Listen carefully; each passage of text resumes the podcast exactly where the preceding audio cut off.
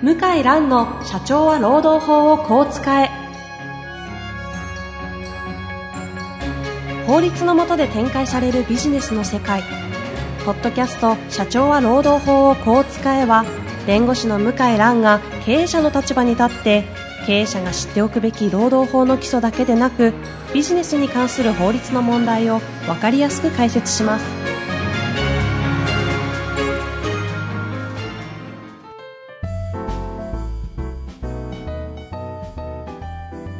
こんにちは、遠藤和樹です。向井蘭の社長は労働法をこう使え。向井さん本日もよろしくお願いいたします。はい、よろしくお願いします。さあ、今日はですね、質問です。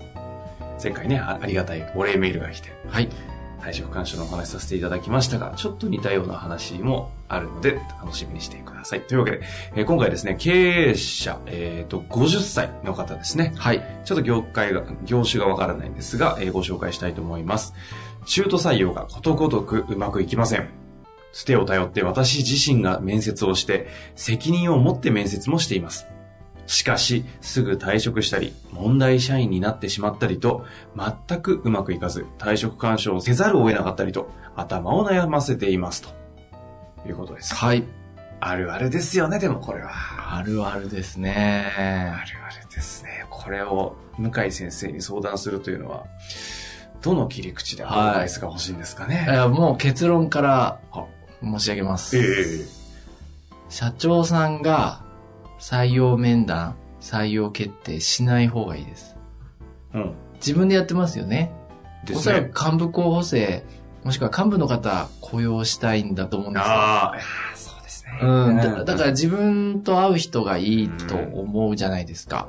自分が会う人は自分で決めたいじゃないですか。そうですね。それがダメなんですよ。うんダメ。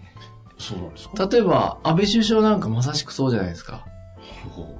また、また、ちょっと、もう僕見ててすごく思うけど、え自分で気に入った人でことごとく問題を起こしてるでしょあの、もうそれ、もうどんな会社でもどんな組織でも同じで、自分が気に入る人が結果出せるかってまた別なんですよ。うんお友達と仕事で一緒に働くって当然別じゃないですか。うええええところが人間って感情の動物だから、はい。思想心情が合う。えプライベートで馬が合う。えうん。仕事も一緒にできると、そう思う。全然違う。た、例えば菅官房長官、まあ一番付き合い長いですよね、見て。てますね。ええ確かにね、そうですね。はっきり言って安倍首相と気が合うと思えないですよね、あの、見てて。そんなにじゃあ、一緒にゴルフ行くかとか、うん あの、ないですよね、彼ら。そうやって、まあまあ、危機管理上ね。いやいや、危機管理上、そんな行かないだけかもしれないけど、だからプライベートであの二人が、じゃあ一緒に別荘行くかって言ったら、まあ、なんか連絡事項とか階段であるかもしれないけど、ええおそらくほとんどないと思うんですよ。うんでも、そういう関係が一番いいんですよ。ああ。それって、つまりどういう関係要は要は、自分の足りないところを補ってくれる。自分のできないところを補ってくれる人がいい人であって、うん自分と気が合うとか、自分と波長が合うとか、なんか、話題が共通だ、思想心情が同じだっていうのは、はい。それはあんまいらないんですよね。うん、だもちろん会社の最低限のポリシーは守ってもらうけど、そうじゃないんですよ。うんそうじゃないんで、だ自分で決めると失敗するんですよ。いやこのせしっかり書いてましたが、私が自身、自身、私自身が面接をして責任を持って採用していますとありますけど、この、これ、ここが問題になっちゃってるわけですか？うん。あの、じゃあお前は何なんだと、私が仮に言われるとすると、うん私は、私ももちろんね、パートナーみんなで決めてますけども、ええええええ採用する際、はい。あの、やっぱりまあ、ロースクールの成績だったり、数字ですね、適正検査の結果だったり、あの、その、面、面談の、面談の内容じゃないや、あの、と小論文出してもらってるんですよ。うんうん。小論文というか A41 枚ぐらいの。ええあれの内容見たり、今までの蓄積があるから採用で、ほうほうほある程度客観的な物差しあるんですよ。う。うん。うんなので、大体みんなまあそれに従ってやろうっていうコンセンサスができてるから、うん。あの、ブレないんですよ。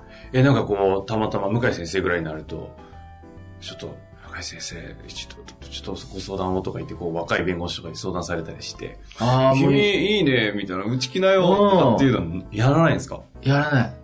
あの、だから人によっては、本読みましたと。うん。やっぱあるんですね。ああ、ありました。ありますよね。いや、ああ、ありがとうと。えええあの、すごく嬉しいですとは言うけど、えはい。ああ、採用は別だよなと。まあ、もう言い聞かしてますよね。へえ。だからそういう人は、さえーっと、それを理由に採用はしてないんですよね。当たり前ですけどうん。うんうん。な、なので、あの、自分で採用しないっていうのが、あいい。ですから、例えば、よく社長さん知ってる、古手の事務局員、秘書さん。うんうんうん。ベテラン社員みたいな。よーく知ってから、もうベテラン社員同席させて、ベテラン社員の言うこと聞いた方がまだまし。まあ、どういう人が社長に合う合わないとか、わか社長がってるから。何がダメだから、あどこ穴埋めしなきゃいけないかとか見えてます。だって、タイガー・ウッズだって、タイガー・ウッズ？うん。何ですか今いやその、ねあ、ありとあらゆる、まあ、スーパースターのゴルフ選手はほとんど、全員じゃないけど、日。はい。スイングコーチってつけてるんですよ。コーチの話スイングコーチ。か。はい。だって、ゴルフって今動画で撮れるでしょ、うんうん自分で自分のスイングってわかるわけですよ。うん。うん、確かに。ところが、これだけテクノテクノロジーが発達しても、スイング工事つけてるプロが多額のお金払ってね、まだまだいるんですよ。てかもうほぼ、ほぼコーチつけてますよね。ほぼコーチつけてる。あの、ねまあ、キャディーがコーチ役だったりもしますけども、何らかのコーチ役は必ずいるんですよ。うんうんうん自分で自分は見れないんですよ。あんなスーパースターでも。ああ、そこね。ほんと微妙なずずれとか狂いは、はい。頭ではわかるんだけども、やっぱり他人に見てもらわないと直せないんですよ。うん。自分で自分を見るって、すごく難しいですよね。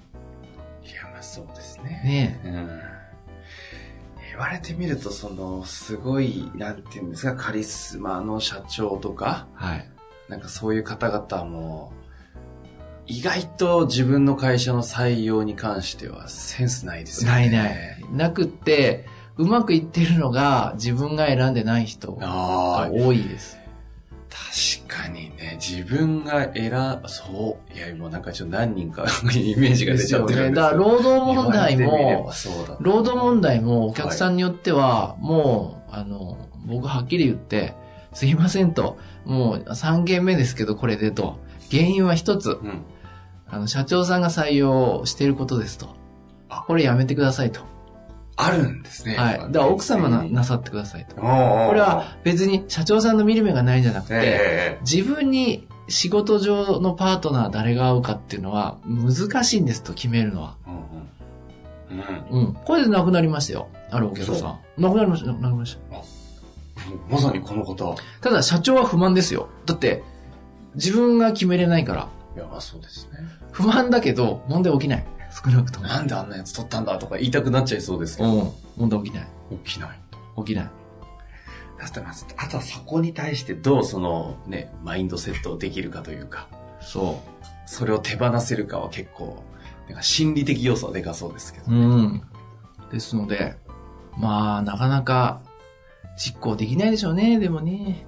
えでもね、もし、その、行動として明確なアドバイスができるとするならば、社長採用やめましょうってことですよね、社長自身が。うん。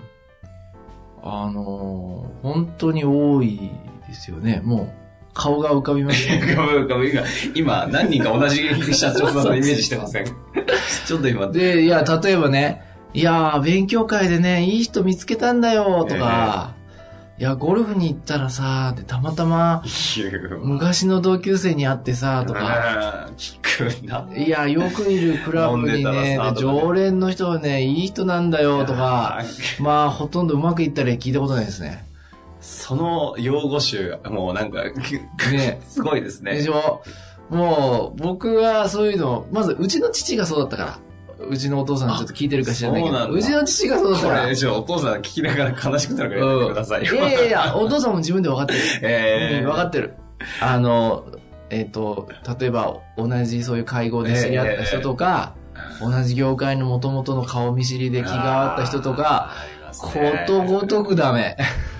ね、ちょっとあの、ベンチャー系だと、あの、昔の、んもう10年来の仲間で、ねうん友達で、みたいな。いや、ことごとくダメ。あそうじゃないんだもんね、実際はね。仕事上のパートナーだから、全然違うんですよ、自分の好みと。だから安倍首相なんか本当、かわいそうはい。あれ誰か言ってやった方がいいと思うんですけどね。まあ今回その、そう、今回は相当答えたみたいえでえ、むしろ敵対的かなっていう人も入れてますよね、閣僚にだからあれはゆあの素晴らしいですよ。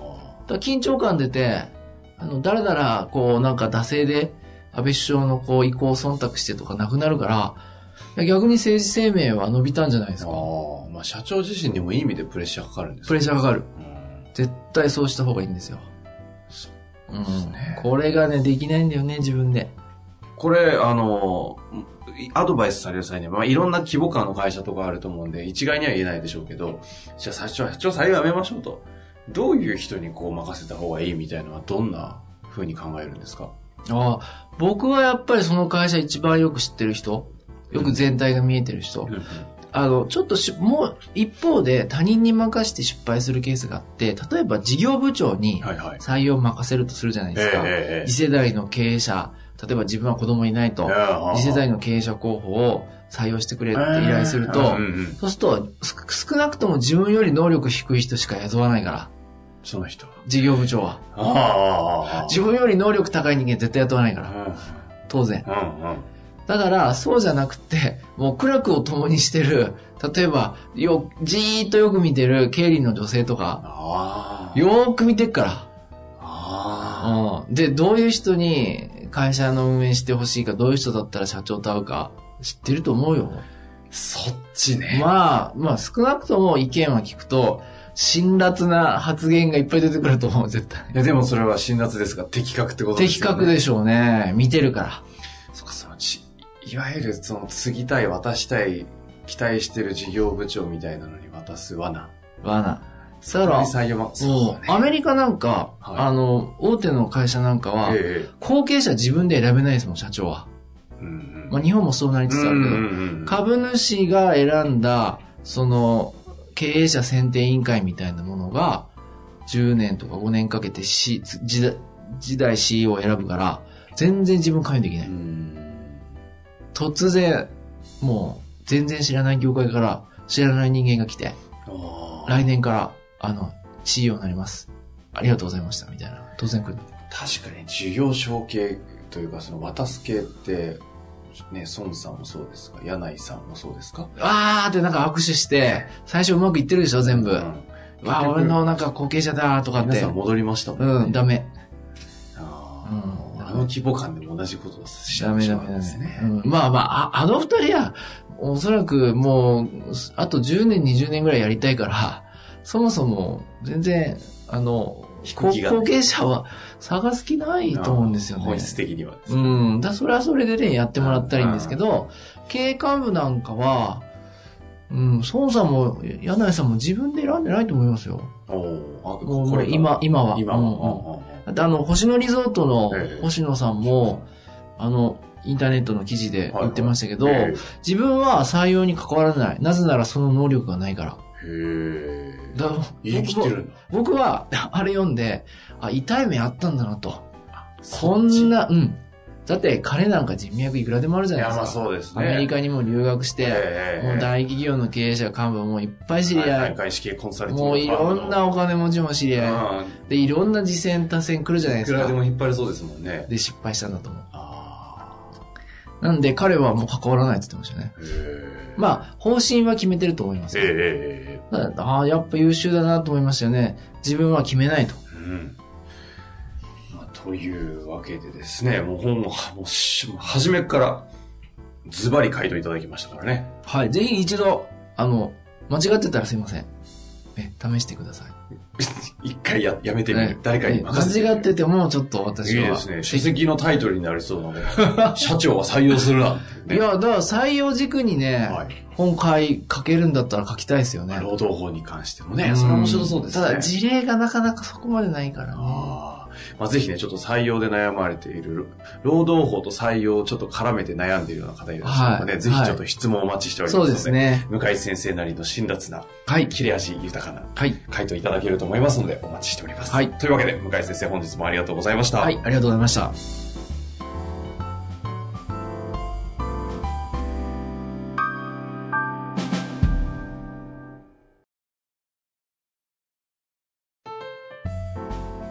本日の番組はいかがでしたか？番組では向井蘭への質問を受け付けております。ウェブ検索で向井ロームネットと入力し、検索結果に出てくるオフィシャルウェブサイトにアクセス。その中のポッドキャストのバナーから質問フォームにご入力ください。たくさんのご応募お待ちしております。